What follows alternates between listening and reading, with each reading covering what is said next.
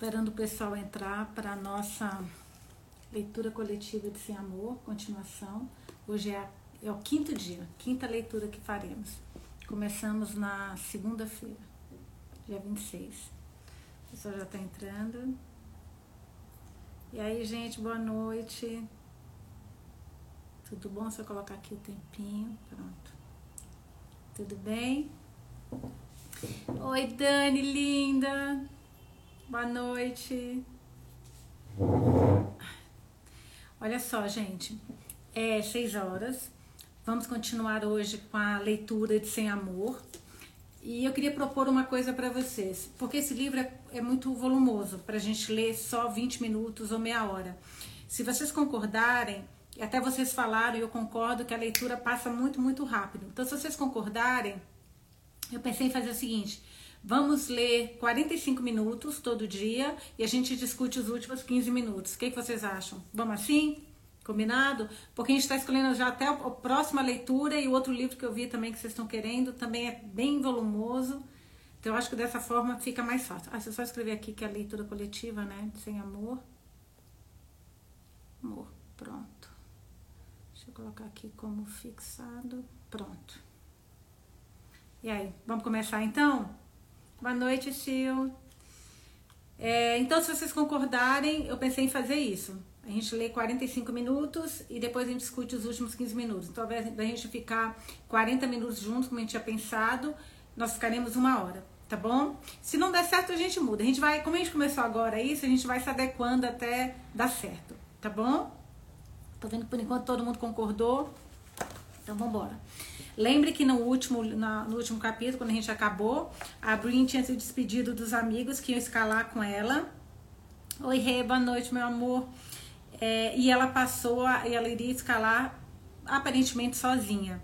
E o Cass tinha tido aquele impacto de ver a Brin pela primeira vez.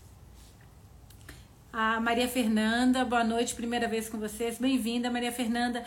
Mas só te explicando, Maria Fernanda, não sei se você viu os vídeos anteriores, essa é a nossa quinta leitura coletiva desse livro. Todo dia a gente lê um pouquinho e eu deixo a live salvo. Se você não viu os outros, todo dia às 18 horas. Se você não viu os outros, melhor você não assistir, senão você vai se perder, tá bom? Aí você pode assistir os outros vídeos que estão salvos nas lives e tem até o destaque nos stories do Leitura Coletiva Sem Amor, que aí fica mais fácil, tá bom? Então vamos lá. Capítulo 9. A gente começa com abrindo. Com, já marquei o tempo. Com vento em minhas costas e a chuva pingando no meu rosto, continuo sozinha, quase cega, caminhando vagarosamente pela desafiante trilha Cedro perguntando-me se estou agindo como uma tola. Deveria ter retornado a Brook com Carlota, Amy e os meninos de Benetton. Seria loucura uma trilheira novata continuar sozinha? Durante nossa caminhada em conjunto, desde Brook até Disney Pond, vi vários trilheiros. Macedo tem um movimento consideravelmente menor, principalmente porque muitas pessoas parecem ter optado, assim como o resto do meu grupo, por retornar e deixar para chegar ao pico amanhã. Mas sinto em meu coração que se não chegar no pico Baxter hoje, eu nunca chegarei. Então continuo avançando, apesar dos conselhos de Cris, da preocupação da Amy e da minha própria insegurança. Meus pensamentos voltam-se inevitavelmente para Jem, enquanto o vento uivante me atinge. Pingos de chuva gelado se arremessam contra meu rosto e eu tento buscar conforto na certeza de que os pés dele seguiram por essa trilha dúzias de vezes. Tento me sentir próxima a ele, mas para minha imensa frustração, sinto minha conexão com Jem desaparecer. Mesmo aqui, neste lugar que ele tanto amava. A trilha é cheia de pedras e sinuosa, o que atrapalha meu lento progresso. Conforme o céu vai escurecendo e a chuva começa a cair com mais força, preciso me concentrar em forçar meu corpo a prosseguir.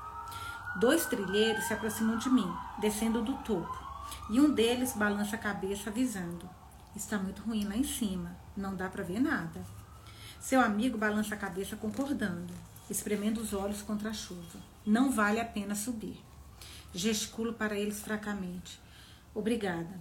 Estou falando sério, disse o primeiro rapaz ao passar por mim, ambos se espremendo para que nossos corpos não se toquem ao longo da trilha estreita. Volte, aconselho o amigo, fazendo contato visual comigo por uma fração de segundo, enquanto pa também passa por mim. Cerro o maxilar enquanto suas pegadas desaparecem, parando por um momento para enrijecer meu corpo. Minhas mãos estão congelando, mas não quero calçar as luvas ainda.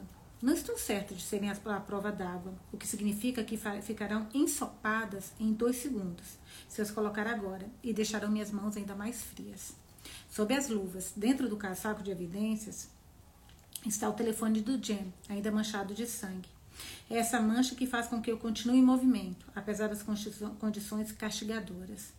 Lembrando-me de tal imagem, lágrimas inundam meus olhos, e eu olho para a trilha íngreme e pedregosa, desejando estar em qualquer outro lugar além daquela floresta esquecida por Deus no meio do nada. Fungando pateticamente, estendo a mão e enxugo o nariz antes de prosseguir penosamente. Prometi a Jem que enterraria uma parte dele no topo do catadim.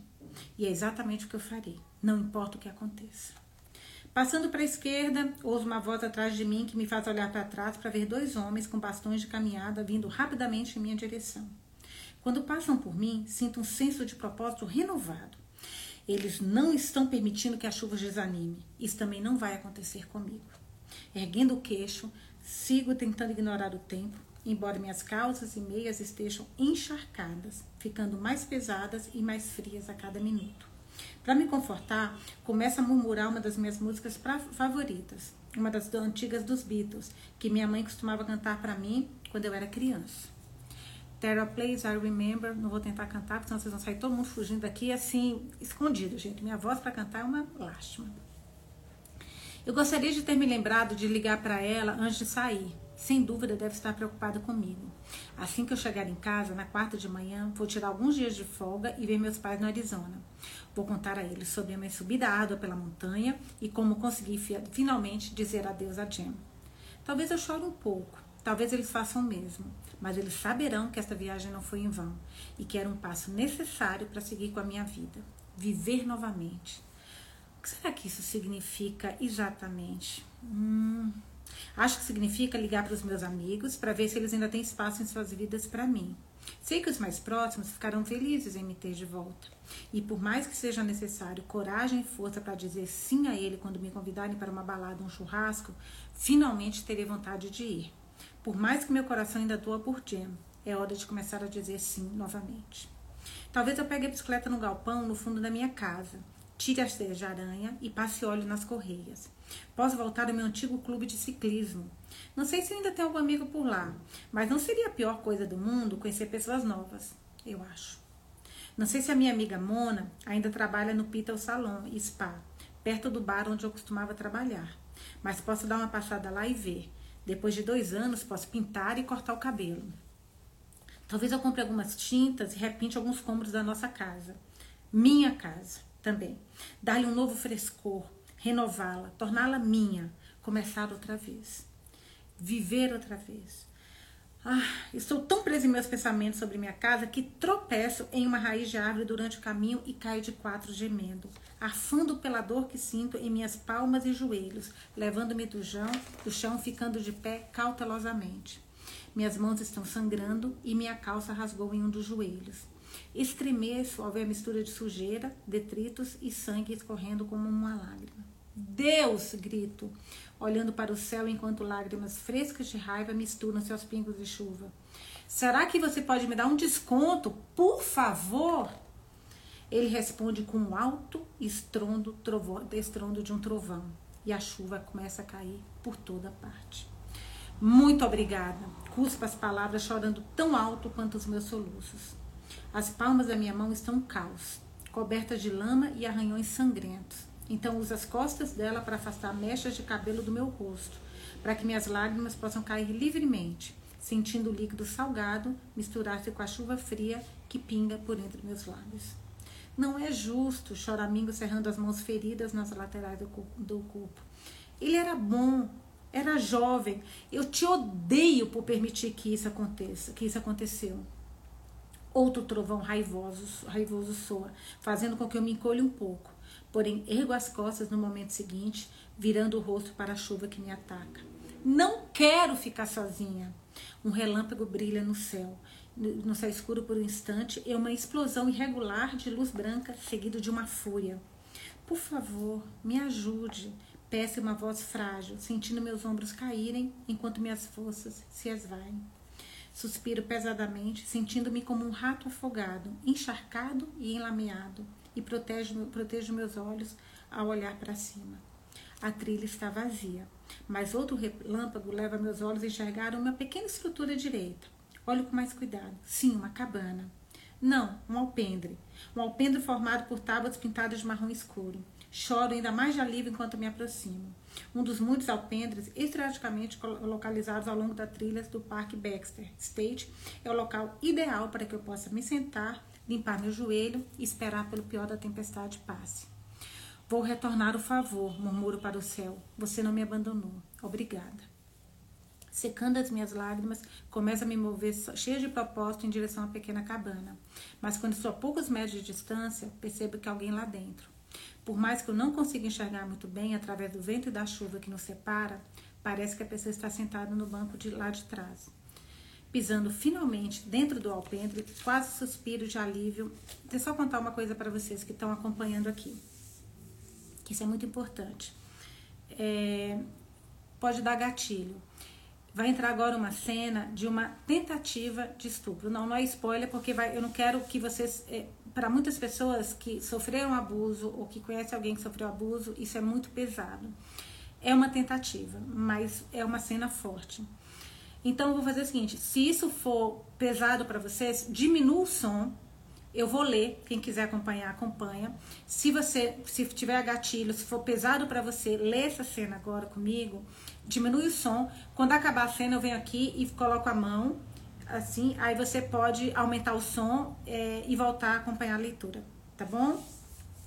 Porque é, é, um, é um pouco forte essa cena agora. Pisando finalmente dentro do alpendre, quase suspiro de alívio ao sentir o pesado bater de pingos de chuva em meu casaco cessar. Mas meu coração se retorce quando minha visão se torna mais clara e percebo quem está compartilhando aquele pequeno espaço comigo, Wayne. Vocês são apenas turistas em meus sonhos. Ele olha para mim enquanto permaneço de pé no limite da plataforma. Seus olhos deslizam pelo meu peito e recaem sobre minhas calças rasgadas e meu joelho sangrento. Um calafrio percorre a minha espinha, enquanto seus lábios se curvam para cima discretamente. Olha, ele diz, olhando bem nos meus olhos, se não é a vovó. Vovó. Sei que ele está me chamando assim porque sou dez anos mais velha do que minhas companheiras. Mas verdade seja dita, provavelmente temos a mesma idade. Ele sorri para mim e minha pele se arrepia, mas forço-me a manter meus olhos nos dele, tentando não parecer intimidada, embora ele tenha duas vezes o meu tamanho e estejamos completamente sozinhos. Parece que você se machucou aí, hein? É bem, engula em seco. É o Wayne, certo? Não dou mais um passo à frente, apenas permaneço na beira da plataforma, olhando para ele e tentando descobrir se é melhor fugir ou ficar. Sim, ele diz franzendo os lábios. É o Wayne sim. Aqui está o velho Wayne, caminhando solitário. Ele inclina a cabeça para o lado. Perdeu alguma coisa? Pensei que estivesse caminhando com as suas amigas. Elas um, começou a chover e eu bem, elas. Enquanto murmuro, ele pousa, os, ele pousa os olhos novamente no meu peito, deixando-os lá enquanto ajusto os óculos no rosto. Olho para baixo só para descobrir que meu agasalho está grudado em meus seios e que meus mamilos congelados estão claramente delineados através do tecido. Cruzo meu, meu braços e Wayne ergue a cabeça devagar. Seus olhos estão mais sombrios. Então suas boas amigas meteram o pé em? Hum, não. Elas estão esperando por mim. Minto, esperando que ele acredite. Machuquei meu joelho. Só quero limpá-lo rapidamente e depois encontrá-las. Estou pouco me lixando para isso, diz Wayne, pegando sua mochila, preparando, preparo-me para o quê? Não faço ideia. Mas logo relaxo quando ele tira de lá uma garrafa térmica antiga. Tira a tampa, fazendo barulho de pop e desenrosca o recipiente, despejando um pouco de um líquido cor de âmbar no copinho. Chá com um pouco de xarope e uísque, néctar dos deuses. Assinto, entrando no alpendre um pouco mais. Quero me sentar no banco e cuidar do meu joelho, mas só há um espaço vazio e não me agrada em nada a ideia de me aproximar do Wayne. Quer um pouco? Ele pergunta segurando o copo. Afrouxo as tiras da minha mochila. Não, obrigada. Ah, vejam só, você até que tem boas maneiras no final das contas. Ele ergue o copo em um brinde e sorri para mim, mostrando seus dentes amarelos. Dá uma piscadinha antes de virar a bebida de uma vez, com os olhos presos nos meus o tempo todo. Há algo na forma como ele me olha que faz com que eu me sinta em uma armadilha, me dando a sensação de que sou sua presa. Sai daqui, sai daqui, sai daqui. Desvio, ela tá pensando. Desvio os olhos de Wayne, olhando rapidamente na direção da trilha, esperando ver algum trilheiro indo ou vindo, mas não há ninguém à vista. A essa altura, os caras que passaram por mim antes de eu cair já devem estar bem longe. Está vendo seus amigos por aí, te esperando debaixo desse aguaceiro? Ele pergunta com um tom de zombaria. Viro-me na direção dele e consigo ver o seu rosto. Ele sabe que eu menti. Ele sabe que estou sozinha. Quer que eu dê uma olhadinha no seu joelhinho? Sugere colocando o copo vazio sobre o banco, bem ao lado de sua calça de, calça de caça. Meu estômago revira quando ouço seu tom lisonjeiro e olho desesperadamente em direção à chuva que ainda cai. Hum, digo, começando a me sentir ofegante por conta das batidas do meu coração que aceleram cada vez mais. Não, hum, eu acho que eu vou apenas. Então é não? Não, obrigada. Viro-me para ele novamente. Não, obrigada. Ele me imita, rindo suavemente enquanto se inclina para revirar a bolsa mais uma vez. Ergo os braços e aperto as alças que acabei de afrouxar. Nenhuma chuva é cruel o suficiente para me fazer passar mais um minuto com Wayne. Ele me assusta demais. Hum, eu só vou, é, vou andando. Não quero tirar os olhos de Wayne, mas preciso dar as costas para ele para sair da plataforma. Então giro rapidamente, dando um passo adiante no momento em que meus pés saem do chão, no momento em que meus pés saem do chão e sou arrastada para trás. Sou jogada contra o canto mais afastado do alpendre, caindo sobre os meus joelhos machucados. Meu quadril atinge uma parede, o que faz com que minha testa bata em outra. Minha cabeça se inclina para trás por conta da força do impacto e o lado esquerdo do meu rosto arrasta no chão de madeira lameado. O vento me atinge e eu pisco rapidamente, respirando bem fundo. Uma onda de pânico, um pavor puro e visceral me percorre com tanta velocidade que a adrenalina chega a entorpecer a minha dor. Você não vai a lugar nenhum, diz Wayne atrás de mim. Suas amigas não estão te esperando. Pouso uma mão no chão e a outra na parede à minha frente, tentando me endireitar no espaço apertado. Minhas unhas cravam nas tábuas sujas do chão, arranhando-as, mas meus movimentos são lentos. Por favor, murmuro com uma voz rouca, fraca, ofegante. Por favor, repete o N. Por favor, deixe-me fazer a trilha com vocês. Por favor, sejam gentis com estranhos. Por favor, tome um gole da porra da minha bebida. Ainda estou tentando me erguer do chão quando sua bota atinge a lateral esquerda do meu corpo. Desta vez a dor é tão intensa que eu grito. Minha cabeça inclina para a frente, batendo contra a parede novamente. Claros flashes de luz, um relâmpago, fogos de artifício nublam minha visão, enquanto gemo de dor. E lágrimas escapam dos meus olhos.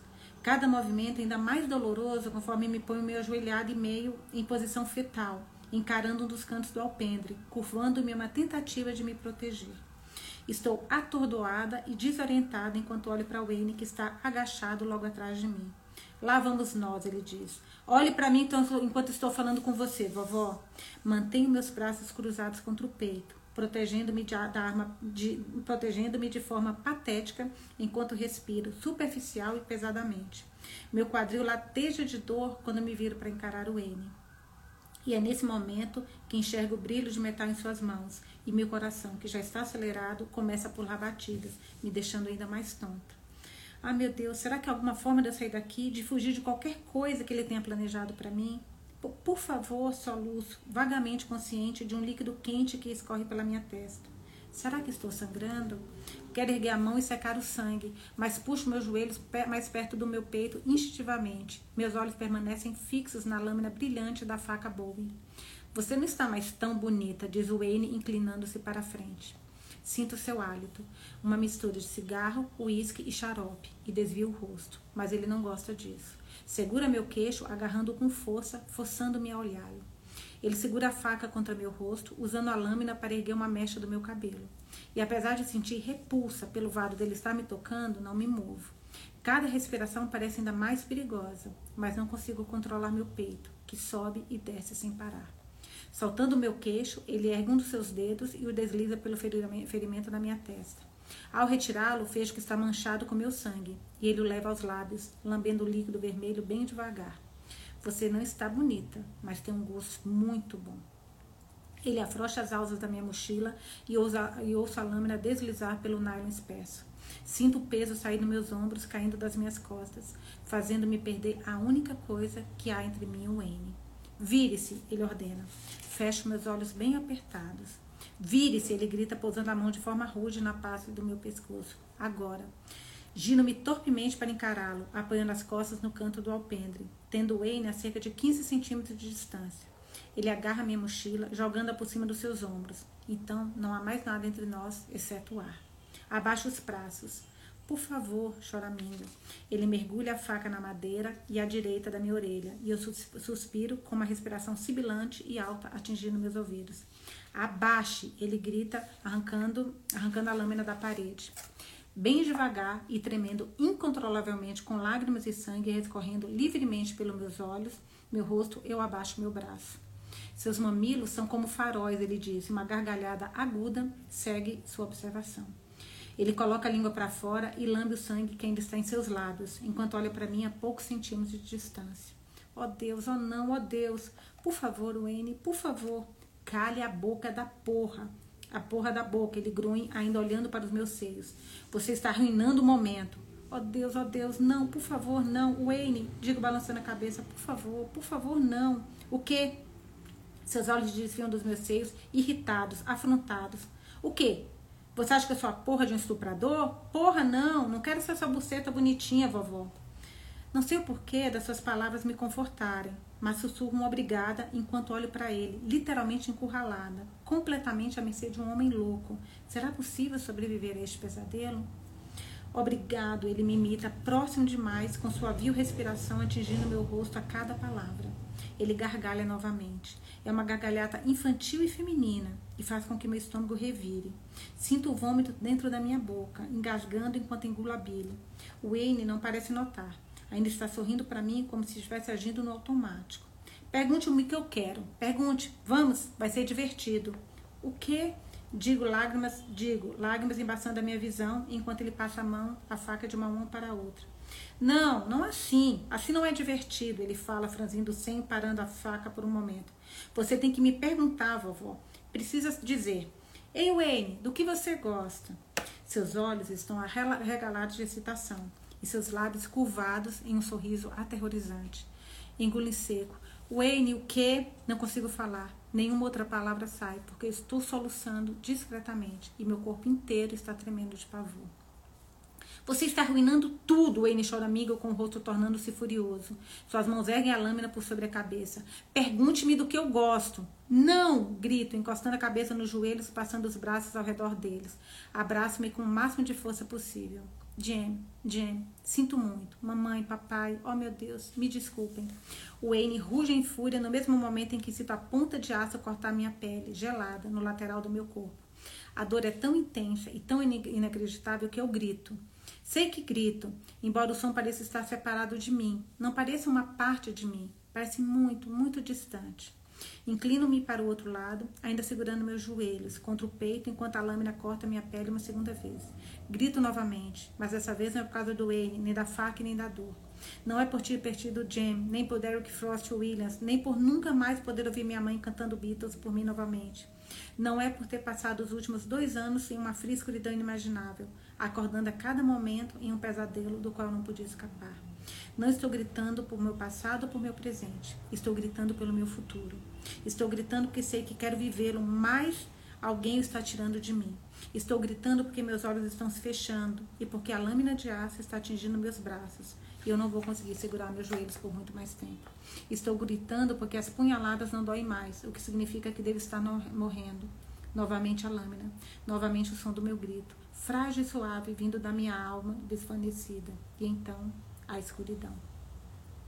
Quem, quem é, perdeu agora pode voltar, porque agora quem está perguntando cadê Cass, vamos para o capítulo 10. Essa cena é muito forte, muito forte. Eu li para vocês, foi a primeira vez que eu li a cena inteira. Quando eu li sozinha, eu, não consigo. Esse tipo de cena, eu não tenho gatilho, mas me, me dói demais. Eu realmente não consigo ler esse tipo de, de cena. Mas vamos agora para o capítulo 10, Cassidy. Meu primeiro e mais forte instinto, ao ver Brin separar-se do seu grupo e caminhar sozinha, é segui-la. Siga, siga, siga. É um, cântico, é um cântico, cântico em minha cabeça, um mantra. E só é necessário um segundo para que eu congele até os ossos. Será que foi assim com meu pai? Será que ele viu uma garota bonita e pensava: siga, fale com ela? E então, de repente, e sem nenhum aviso, toque-a, estupre-a, mate-a. Seria assim tão simples? Passar de admiração e endereço para maldade e destruição? E se eu seguir, será que estarei seguindo os passos dele? Inalando bruscamente diante do horror de tal pensamento, sento-me novamente no pedregulho, fecho os olhos e conto devagar e cuidadosamente até mil, vendo os números em minha mente, reconhecendo cada um antes de passar para o próximo. Não tenho ideia de quanto tempo levo fazendo isso. Mais de 15 minutos, suponho. Mas mesmo quando termino, estou completamente inebriado. Abro os olhos e a trilha diante de mim está vazia. Green desapareceu e algo dentro de mim fica vazio. Vazio e cheio de saudade, pulsando quase até o ponto de ser doloroso. Afastando a névoa de, de anseios, minha mente surge com uma simples pergunta: Por quê? Por que eu me sinto tão vazio? Porque sou um homem normal, de 27 anos, que viu uma garota bonita e quer conhecê-la? Ou porque em algum lugar profundo, sombrio e obscuro dentro de mim, em algum lugar que não consigo sentir, nem imaginar, não quero apenas conhecê-la, mas também feri-la? O que me traria satisfação? O que preencheria o vazio? Conhecê-la ou feri-la? Para minha vergonha e medo, eu não sei a resposta. Não estou certo. Não posso responder essas simples perguntas, é, uma, essa simples pergunta de significado e intenção, o que me faz grunhir baixinho, de frustração e desespero. Levantando-me da pedra, observo meus arredores. A chuva está caindo sobre as folhas das plantas, pesada e raivosa. E mesmo estando debaixo de uma espessa copa de árvores, longe da trilha, estou ficando encharcado. Acordei naquela manhã com dois objetivos em mente. Primeiro, chegar ao topo e admirar a vasta beleza do meu mundo. E segundo, sentir-me parte da humanidade por algumas horas inofensivas. Ouvir a vozes de outras pessoas, ver os seus rostos, observá-las comunicar-se tanto com palavras quanto com seus corpos. Não tive problema com o primeiro objetivo, mas acaba abrindo um sorriso, enquanto coço a pele do queixo com o polegar e o indicador ao analisar o segundo. Seria assim tão errado o fato de eu querer estar perto das pessoas, sentir-me humano, como uma parte da raça humana, a comunidade coletiva de homens, por algumas horas preciosas? Ou será que estaria quebrando a promessa que eu fiz ao meu avô e à minha mãe? Vejo dois homens descendo a montanha rapidamente, de cabeça baixa, claramente focados em voltarem para seus carros lá embaixo. Hum, então ainda dá para passar, apesar da chuva. Quero subir ao pico ainda hoje, mesmo que a chuva esteja tão forte e o céu tão nublado como eu já sabia que estaria. Posso ter falhado no meu segundo objetivo, mas ainda posso continuar com o primeiro.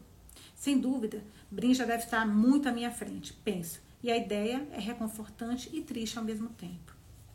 Mas mesmo que não estivesse, eu poderia usá-la como um teste.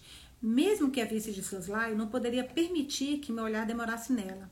Não importa o quanto eu me sinta atraído, não importa o quão adorável seja seu rosto ou quão triste sejam seus olhos. Não posso, posso lutar contra a tentação. Posso forçar-me a desviar o olhar, a ficar distante, a mantê-la salvo de mim. E então saberei que sou mais forte que o meu pai. Por mais que surja a oportunidade, não vou ceder à fraqueza ou à tentação, até mesmo de olhar para ela. Um teste. Sim. Então começa a seguir a trilha através da floresta. Não exatamente por ela, mas bem próximo, subindo pelas raminhas e pelos troncos apodrecidos, enquanto a chuva bate na minha cabeça, me banhando das lágrimas do céu. Continuo a subir. Minha respiração está estável, porque estou acostumado ao esforço. Minhas pernas longas me carregam através da floresta irregular. E acho que levarei mais ou menos uma hora para chegar ao topo enevoado. Mas vou chegar lá. Vou. É nesse momento que algo através dos murmúrios do meu coração. O som das minhas botas amassando os galhos. O rugido do vento e da chuva. Um grito. Paro de andar por conta da terrível singularidade do som, congelando no mesmo lugar, esperando ouvi-lo novamente. Um gavião? Tento convencer-me, esperando que não seja um som humano. Mas racionalmente sei que nenhum pássaro de caça estaria no céu com essa chuva. Deve estar esperando que ela passe em seus ninhos, com os bicos enfiados sobre as penas. Então eu ouço novamente. E tenho certeza que não foi o grito de um animal. Definitivamente foi humano. Perfurante, atormentado e soando alto por cima do vento, como o som de uma intensa angústia. Meus pés começam a se mover subitamente, correndo em direção ao som. Correm rápido, servindo furtivamente sobre a lama. Minhas mãos calejadas alcançam trocos finos de árvores e eu uso para me empurrar para frente como um estilingue. A chuva castiga meu rosto, mas continua a correr enquanto tudo dentro de mim se ergue contra a origem, ou que provocou o grito. Novamente ouço o grito agudo, cada vez mais perto, mas também mais fraco, e faço algo que nunca fiz antes eu saio da floresta e permito que meus pés toquem a trilha. Com os olhos fechados e o corpo rígido, congelo no meio do caminho, esperando ouvir o som novamente, ansiando que ele me encontre e me guie. Socorro! Embora o vento me chicoteie através da chuva raivosa, eu ouço e meu corpo inteiro se inclina para a direita como se obedecesse ao comando. Cruzando novamente a trilha, corro o mais rápido que posso em direção a um dos alpendres marrons colocados no meio da trilha dos Apalaches. Corro em sua direção, chocado pelo que encontro. Um homem está agachado no canto esquerdo da estrutura, pairando sobre algo no chão. Ignorando a minha presença, ele ergue o braço, suspendendo por cima da cabeça uma faca, na qual pinga sangue por um momento, antes de baixá-la com toda a força. Ouço o som de algo sendo cortado, enxergo mais sangue quando a faca é retirada e erguida novamente. Os pingos vermelhos gotejam sobre a cabeça do homem, enquanto ele ajusta a mão no cabo e se prepara para baixar a lâmina novamente. Não! Ponho-me ponho em movimento, enquanto meu corpo avança, subindo na plataforma e minhas mãos pousam no prazo erguido do homem, puxando de volta. O corpo dele é a primeira forma humana que toco nos últimos dez anos, desde a morte do meu avô, e consigo manejá-lo porque o surpreendi. Jogo com toda a minha força na parede à esquerda, fazendo suas pernas se chocarem em um banco enquanto ele voa pelo ar. Assisto sua cabeça bater na parede com um baque repugnante. Ele cai no chão e eu me coloco sobre o seu corpo esperando que se mexa, mas estou inconsciente. Voltando ao canto do alpendre, reconheço o cabelo e a jaqueta da mulher imediatamente. Não, choramingo, cerrando minhas mãos nas laterais do meu corpo, sentindo-me impotente enquanto balança a cabeça. Não, não, não! É Brin, a pequena e valente Brin, enrolada em posição fetal, com o rosto machucado e a jaqueta rasgada, cheia de manchas de sangue. O instantâneo misto de pânico e ódio que quase me cegou deveria ter me paralisado, mas não. Abaixei-me e ergui seu pequeno corpo nos braços sem nem pensar no que fazia, afastando-a daquele canto e sentindo-me com ela, sentando-me com ela no colo. Gentilmente, afasto sua jaqueta e camiseta e posso ver várias feridas de faca concentradas em sua cintura e quadril. Nenhuma delas está chorrando sangue, por isso tenho a impressão, pela graça de Deus, de que seu atacante não atingiu nenhuma grande artéria. Ela geme quando eu abraço com mais força, encostando sua cabeça em meu peito. E um leve cheiro doce se ergue entre nós, baunilha. A linda mulher ferida em meu colo cheira a cookies, o que me faz soluçar sem qualquer motivo, exceto pelo do fato de que isso não deveria ter acontecido a ela, o que me deixa furioso. Suas feridas sangram devagar, com poças escarlates que deslizam em linhas vermelhas sobre sua pele macia e gotejam, gotejam no chão. Preciso parar o sangramento da melhor forma possível. Então pego sua mochila e a abro. Dentro dela encontro uma camiseta e alguns pares de meia, meias grossas de algodão secas dentro de um plástico, além de um kit de primeiros socorros. Usa a camiseta para limpar as feridas de facada, contando seis ao todo. Por estarem próximas uma da outra, consigo cobri-las com as meias limpas e uso uma atadura do kit de primeiros socorros para fixá-las, envolvendo ao redor da sua cintura e quadris, prendendo-as. Não tenho certeza se as feridas podem ameaçar sua vida, mas baseado no que aprendi no curso de paramedicina por correspondência que meu avô me forçou a fazer, concluo que não devem ser. Ainda assim, precisam ser limpas, costuradas e fechadas o mais rápido possível. Puxe sua camiseta e jaqueta rasgadas e sangrentas por sobre as ataduras improvisadas e olho para o rosto dela, afastando as mechas molhadas do cabelo da testa, tentando descobrir o que fazer. Não que eu fosse muito íntimo do cheiro de álcool, mas meu avô se permitia tomar um pouco de bourbon aqui e ali, e agora consigo senti-lo bem forte. Olhando ao redor, meus olhos recaem sobre o corpo, ainda inconsciente do homem. Hum, se ele bebeu o suficiente para deixá-lo todo alpendre, fedendo a álcool, provavelmente ficará desacordado por um bom tempo. Talvez eu devesse deixá-lo aqui, descer a montanha em busca de um telefone público e chamar a guarda florestal de Chinimpond para vir buscá-la. Olho novamente para seu atacante, sentindo uma tempestade de fúria erguer-se e revirar-se dentro de mim. Você não pode deixá-la com ele. E se ele acordar e tentar terminar o que começou? Você poderia amarrá-lo, meu cérebro racionaliza. Mas rebelo-me contra esse pensamento teimosamente. Se ele acordar antes dela, pode levar apenas algumas horas para se soltar e machucá-la novamente, antes que eu consiga encontrar um telefone e fazer a ligação. Além disso, e se estiver errado a respeito da severidade das feridas de Brim? E se uma das punhaladas for realmente fatal? Consigo sentir o peso do seu corpo em meu colo e sei que ela não pesa muito. Eu poderia carregá-la até a sede dos guardas florestais facilmente, mas quando chegar lá, terei que dar meu nome. Eles podem suspeitar que fui eu que a machuquei. E se enquanto eu estiver levando para um lugar seguro, seu verdadeiro atacante acordar e fugir? Sou filho de um assassino em série, confesso.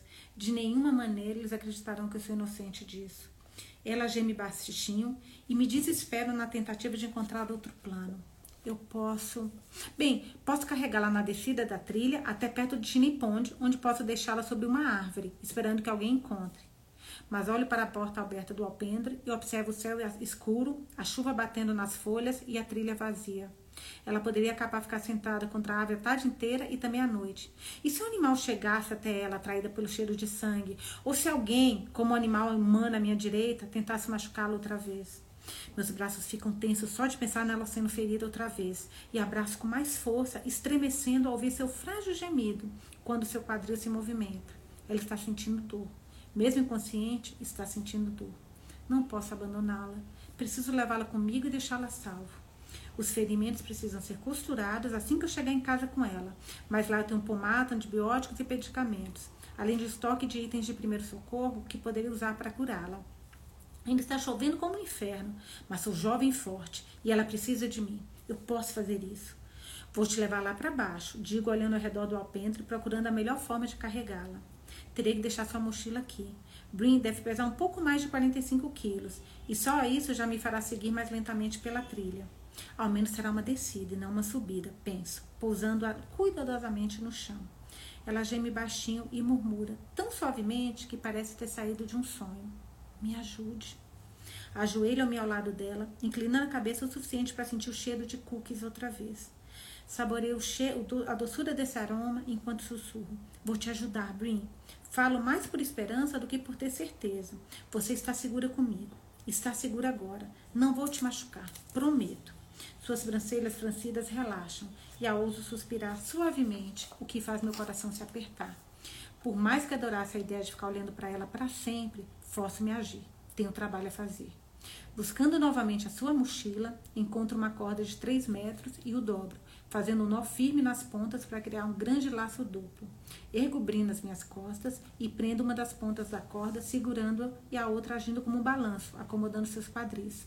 Seguro suas pernas, posicionando meus braços sobre seus joelhos para carregá-lo nas costas. Carregá-la nas costas.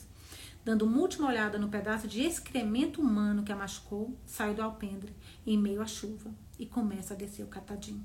Não sei se estou fazendo a coisa certa. Rogo a Deus, a cada passo que dou, que o mal que vivia dentro de, dentro de mim, do meu pai, não viva dentro de mim. Mas eu não posso ter certeza disso. A única coisa que eu aceitei com certeza do mundo é que eu não poderia abandoná-la. Então a carrego por 11 quilômetros nas minhas costas. Gente, ele a levou por 11 quilômetros nas costas, por favor. Por todo o fim da tarde e uma parte da noite. Gente, por todo o fim da tarde, uma parte da noite, ele andou com essa menina ferida. Não, que é meu, gente. A chuva mim de todas as direções. O vento faz com que meu cabelo chicoteie meu rosto e atinja meus olhos. Mais uma vez, cambaleio e tropeço. Mas meu desespero em levar a Brinha a um lugar seguro é a única coisa que impede nossos corpos de sofrerem dúzias de quedas desastrosas.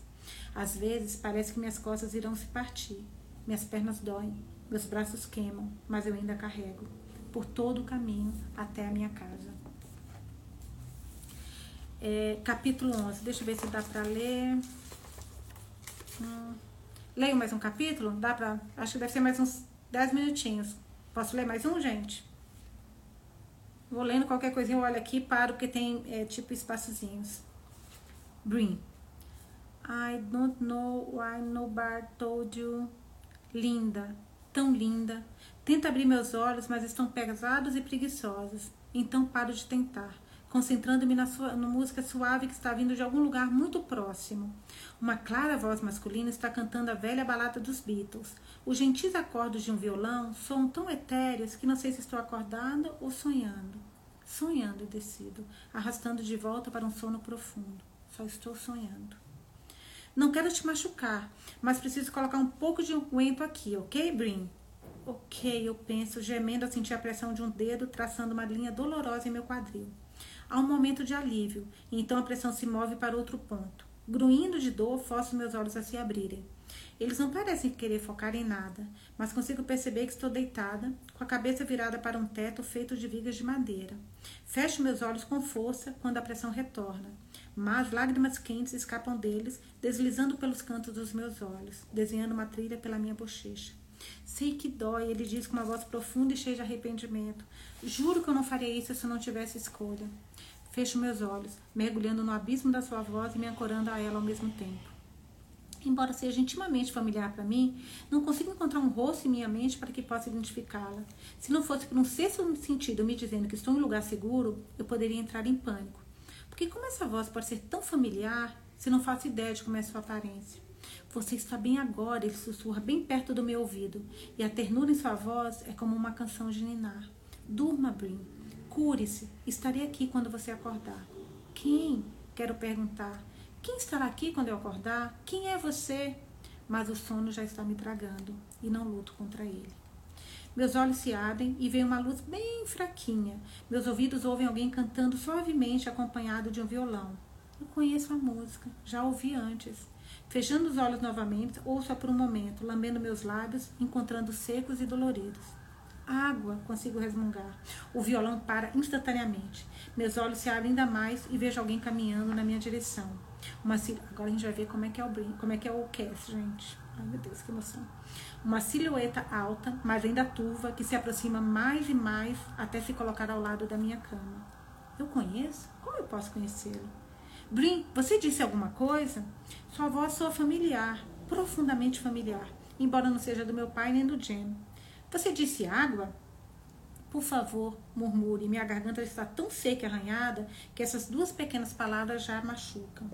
O colchão sobre meu corpo afunda um pouco enquanto ele se senta ao meu lado. Colocando a mão sobre minha cabeça, ele a ergue e sinto um copo gelado de vidro sendo pressionado contra meu lado inferior. Bebo com avidez enquanto ele inclina o copo. Algumas gotas de água pingam em meu queixo com meu desespero para me hidratar. Onde estou e quem? O copo é removido e um momento depois um tecido seca os pingos do meu queixo e pescoço. Quem é você? Pergunto com uma voz suave e rouca. Onde estou? Meu nome é Cassidy. O coração chega a suspirar aqui. Ele diz, erguendo seu corpo da cama só para se ajoelhar-se ao lado dela. Seus olhos ficam bem na altura dos meus. Não o conheço.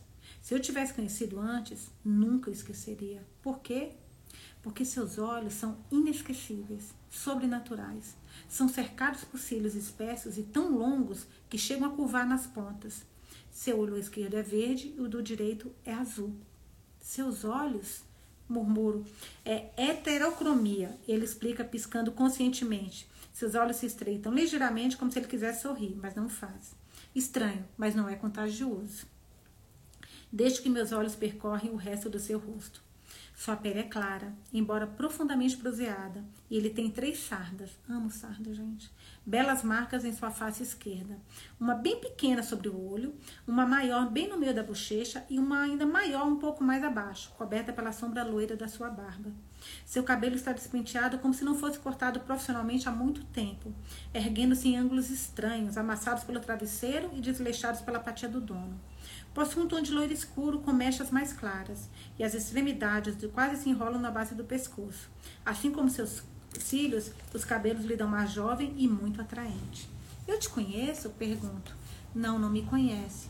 Olho bem seus olhos, naqueles tons diferentes, quase chocante. Onde estou? Em minha casa. Hum, meu coração começa a bater mais forte, porque sei que estou me esquecendo de alguma coisa muito importante que poderia me explicar o motivo de estar aqui. Porque o que, o que aconteceu comigo? Respire. Te esquece de uma voz firme, mas gentil. Respiro. Mais fundo. Inspiro ar suficiente para preencher meus pulmões, mas choramingo em agonia quando sinto-os expandir. Uma dor aguda no meu quadril e na lateral do meu corpo me força a esperar, expirar bem devagar. Piscando para Cassidy, fecho estremecer em simpatia antes de sentir. Você se lembra? Dói, gemo fechando os olhos de dor. Brin, ele diz, e sinto sua voz ainda mais distante agora, como se ele estivesse chamando meu nome do fundo de um poço. Brin, fique comigo. Dói, sussurro novamente, entregando minha escuridão. Ok, gente, já leu 45 minutos. Agora acho que não tem mais. Ah, não, ah, não tá, três páginas. Vou acabar o capítulo. Mais três minutos. Vocês estão comigo? Mais três minutos? Porque só para acabar esse capítulo. Na, gente, é muito emocionante. Por mim, eu ficava aqui a noite inteira. Na próxima vez que acordo, lembro-me de quase todas as coisas. Estou na casa de Cassidy. Os olhos de Cassidy têm cores diferentes. Não sei de onde conheço Cassidy. Meu corpo está doendo, não consigo respirar mais fundo. Estou deitado de barriga para cima, mas viro a cabeça para o lado e encontro um homem, o mesmo Cassidy de quem meu cérebro se lembra, adormecido em uma cadeira de balanço ao lado da cama. Reconheço seu rosto de antes, minutos atrás, horas, ontem, semana passada, mas fico estudando por alguns minutos. Seus lábios estão separados e suaves, cheios e rosados e subitamente eu me imagino beijando-os, o que me choca desesperadamente, uma vez que, desde que eu pedi Jam, nunca mais consegui pensar em outro homem com desejo. Mordendo o lábio inferior, sinto sensível ao toque. Ao erguer a mão para tocá-lo com o dedo, encontro uma casquinha no lábio superior e outra no inferior, como se tivessem sido divididos. Tocando o resto do meu rosto avidamente, encontro um curativo na testa e estremeço quando continuo a analisá-lo. Há outro ferimento desconhecido. Lembro-me de Cassidy me pedindo para respirar fundo na última vez que acordei. Então, movimento meus dedos pelo meu corpo, grata por descobrir que estou vestida, que estou usando uma camiseta e uma calcinha. Quando meus dedos se aproximam da cintura, sinto dor ao tocá-la. E quando tento me mover para testar a gravidade do ferimento, erguendo o corpo, sinto uma dor ainda mais aguda. Perdendo o ar, interrompo meu teste bruto, tirando os dedos e acarrando o lençol sobre os meus quadris, e quadris enquanto lágrimas enchem meus olhos. Estou ferida no rosto e no corpo. Alguém me feriu. Vocês são apenas turistas em meus sonhos. Olho para Cassidy que está roncando baixinho. Instintivamente sei que não foi ele. Não sei como ter, posso ter tanta certeza, mas tenho. Sei que estou a salvo com ele. Cassidy, sussurro. Tenho tantas perguntas e estou muito desperta demais para voltar a dormir. Seus olhos se estreitam e ele muda a posição do corpo, mas continua adormecido. Cassidy, digo um pouco mais alto. Mãe, ele grunhe suavemente abrindo os olhos. Brin, corrige observando enquanto ele ergue a mão e esfrega os olhos. Ei, ele se inclina para frente. Você está acordada. Há quanto tempo estou aqui? Pergunto tentando me sentar. Mas a dor na lateral do meu corpo faz com que eu me lembre que preciso me mover devagar. Um finco surge em sua testa. Três dias, eu acho. E sou desacordada três dias? Você vem despertando e desmaiando, explica, descansando os cotovelos sobre os joelhos, enquanto me olha com seus olhos, um azul e um verde. Meu rosto, meu quadril, ele assente, mas continua parado. Você se lembra de alguma coisa? Não muito. Ouso respirar o mais fundo que ouso respirar o mais fundo que consigo. Só sei que não foi você. Nunca pensei que alívio pudesse se tornar algo palpável, visível, uma emoção viva antes de agora. A alegria é exuberante, a dor é opressiva, o medo é compressor. Mas eu vejo alívio transformar o rosto de Cassidy, livrando da incerteza e de pesadas camadas de preocupação com sua chegada. Ele toca as cordas do meu coração com tanta firmeza quando me faz pensar. Você me salvou? Pergunto. Ele sorri, cerrando o maxilar. Não cheguei a tempo para te salvar. A forma como ele diz a palavra tempo faz com que algo dentro de mim se remexa, porque sou como, muito como Jem, um sotaque do Maine. Como eu senti falta disso. Sinto muito por isso, Brin, ele diz, mas estou viva, afirmo, sem tentando, sem nenhuma elegância, me colocar em uma posição quase sentada, estendendo a mão na direção do copo de vidro na mesa ao meu lado. Se eu tivesse chegado segundos depois, ele murmura, e ouço uma nota de desgosto em seu tom. Beberico a água, grata pelo líquido gelado que desliza pela minha garganta seca, enquanto tento me lembrar do que aconteceu. E de repente, uma lembrança Vejo metal sobre a minha cabeça. Outra lembrança. O som esmagador de algo duro mergulhando em algo macio. O copo escapa da minha mão, mas Cassidy se inclina para a frente muito rápido e o pega, afastando os meus dedos flácidos. Você está se lembrando, ele conclui, assentindo para mim com olhos arregalados. Fui apunhalada, murmura apressada. Alguém estava me apunhalando. Sim. Quem? Não sei, diz Cassidy. Não fiquei por perto para descobrir o nome dele. Mas você chamou a polícia? A guarda florestal? Eles o prenderam? Será que precisa? Quer dizer, devo dar um depoimento para o ataque ou o quê? A polícia vai pegar o seu depoimento quando você ficar melhor. Não se preocupe com isso agora. Seus olhos estiveram fixos no meu, mas agora ele desviou, colocando o copo de volta sobre a mesa e ficando de pé. Está com fome? Ele pergunta, esfregando o queixo com o polegar e o indicador. Se estou com fome? Meus olhos começam a piscar na direção dele. Não sei. Vou esquentar a sopa para você, ok? Antes que eu possa fazer outra pergunta, ele se vira e sai do pequeno quarto, fechando uma cortina atrás de si. Gente, fala sério. Aí a gente parou no capítulo 11. Aí amanhã a gente volta pro capítulo 12. Hoje a gente conseguiu adiantar muita leitura, muito, mas lemos 50 minutos. Fala, o que vocês acharam? Não é muita emoção, gente? Olha, o que chegar para salvar o, o Oi, socorro, boa noite. Para salvar a Brin foi a coisa mais linda do mundo, do mundo, gente. Esse, essa parte, nossa, é linda, linda. Eu também ficaria até terminar o livro, estou amando. Gente, não é demais? Boa noite, socorro.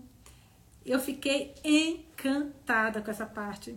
Que agonia, apaixonada, que homem maravilhoso. Eu falei para você, gente, o Cass, o Cass, ele é apaixonante, ele é maravilhoso. E, não, não posso falar nada, só vou falar para você o seguinte: vocês amaram o Cass? Se prepara porque vocês não viram nada. Nada. Vocês não sabem que agonia apaixonada e como é maravilhoso. Tensa. Na parte da floresta é muito tensa, muito tensa.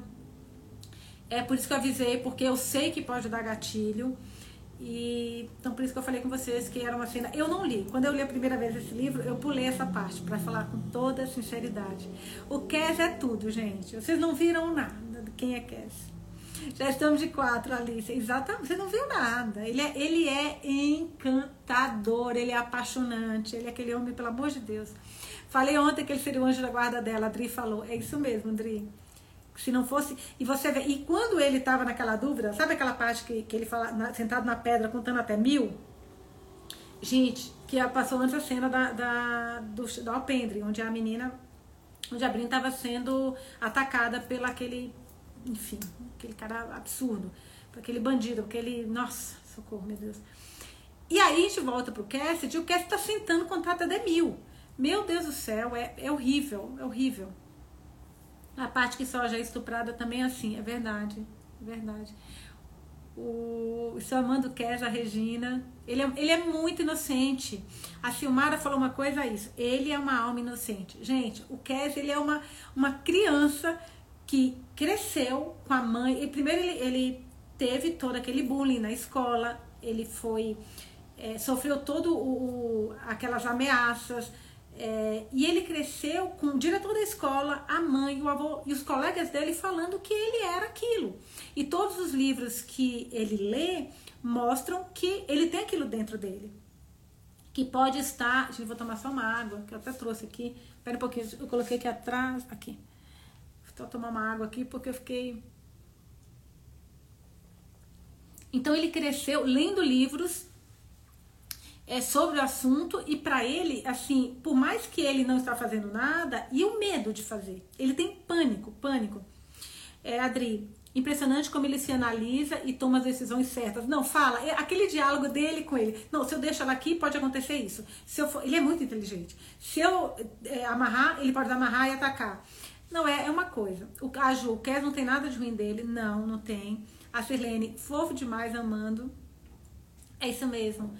Ah, tadinho, ele com medo de pensar que ela poderia. É, Alice, ele tava morrendo de medo de achar que ela poderia achar. Gente, aqui, aquela parte que ele, que ele vê que ela acreditou. Olha, essa cena, nunca que ela fala, né? É, Nunca pensei que alívio pudesse se tornar algo palpável, visível, uma emoção viva antes de agora.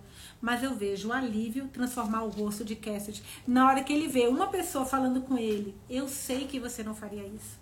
Nossa, isso para ele, pelo amor de Deus. Ah, linda. Gente, você é igualzinho sua irmã, até a voz. É verdade, vocês sabem, né, gente, que eu tenho uma irmã gêmea. E a Mentor Rosa Praia é uma menina que eu compro roupas lindas dela na praia e ela conheceu minha irmã. Ele não consegue matar nem a galinha. Resumiu tudo a Ju, gente. A Ju acabou de resumir tudo. Ele não consegue matar a galinha para comer. Nem isso. O encontro espiritual, exatamente. Só que agora, como é que vai ser, né? Porque aí fica aquela, como é que vai ser agora a relação dos dois? Porque assim, ele tem um medo um pavor de se aproximar de, de alguém, porque ele cresceu com, se prometendo. Gente, ele fez uma promessa pro avô e pra mãe que ele nunca ia chegar perto de ninguém. Tanto que a primeira vez que ele pisou na trilha, a primeira, foi hoje, é, atrás da. Quando ele ouviu o grito da Brin, que ele nem sabia que era Brin, ele só, viu, ele só viu o grito e percebeu que alguém estava precisando de ajuda. Ele não sabia quem era, mas ele saiu correndo, quebrou a promessa que ele fez pisou na trilha pela primeira, porque lembra, ele fica sempre na, na margem da trilha para não encontrar com ninguém. Aninha, adoro esse nosso encontro. Eu também, Aninha. Amo, amo, amo. E ele, e ele fez isso para salvar, seja lá quem for.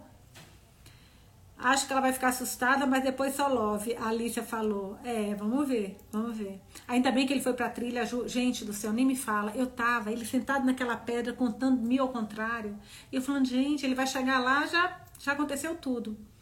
Ela vai ajudar a vencer esses medos e traumas, eu acho. Então, a gente tem que ver que tem ela com o trauma dela, ela saindo do luto. É, embora vocês lembram que na hora do ataque, quando ela estava prestes a morrer, na cabeça dela que ela ia morrer, o primeiro pensamento dela foi é, não era saudade do passado, não era era que ela ia perder o futuro, a vida dela, como, tipo assim, saudade do que ela não viveu. Ela vai ajudar a vencer esses medos e traumas. É, vamos ver, vamos ver como é que vai ser. Então tenho, embora ela, eu acho, eu acho que ela tá preparada, né? A Sandy, muito lindo, já li tudo. Eu também. Acho que os dois vão ajudar um ao outro. Gente, tem que ler com a gente. Eu tô lendo aqui essa releitura com vocês todos os dias. Me acompanha aqui pra gente ler juntinhos. Santi já leu, acho que leu aquela, aquela vez que eu, a última vez que eu falei, que eu fiz a resenha para vocês. Aí você já deve ter lido, muitos amigos leram naquela época. Tem outros livros que eu quero muito ler com vocês, mas a gente vai acabar esse e depois a gente marca outros.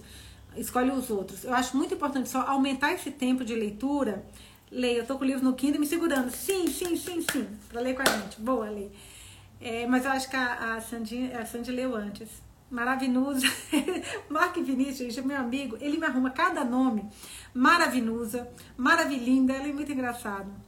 Os dois vão te ajudar, nada é por acaso. Eu também acho, Dri. Eu também acho. Eu acho que esse encontro foi um encontro assim. Você vê que foi um encontro fulminante, né? Ele, quando a viu, e ele sempre via as pessoas. Ele estava sempre ali na trilha, vendo mulheres indo e vindo.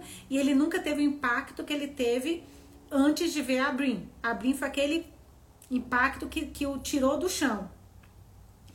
É, e o já quero ler, precisa, Sandra Ribeiro, maravilhoso. Sandra, eu tenho os outros vídeos, já tem lá, a gente está na página. Olha, esse livro tem 300. Agora a gente vai ler mais rápido, lendo esses 50 minutos que a gente está lendo. A gente já está na página 100 e vai até 320. Gente, ela, você viu a lei? Ela já sentiu o desejo de beijá-lo, exatamente.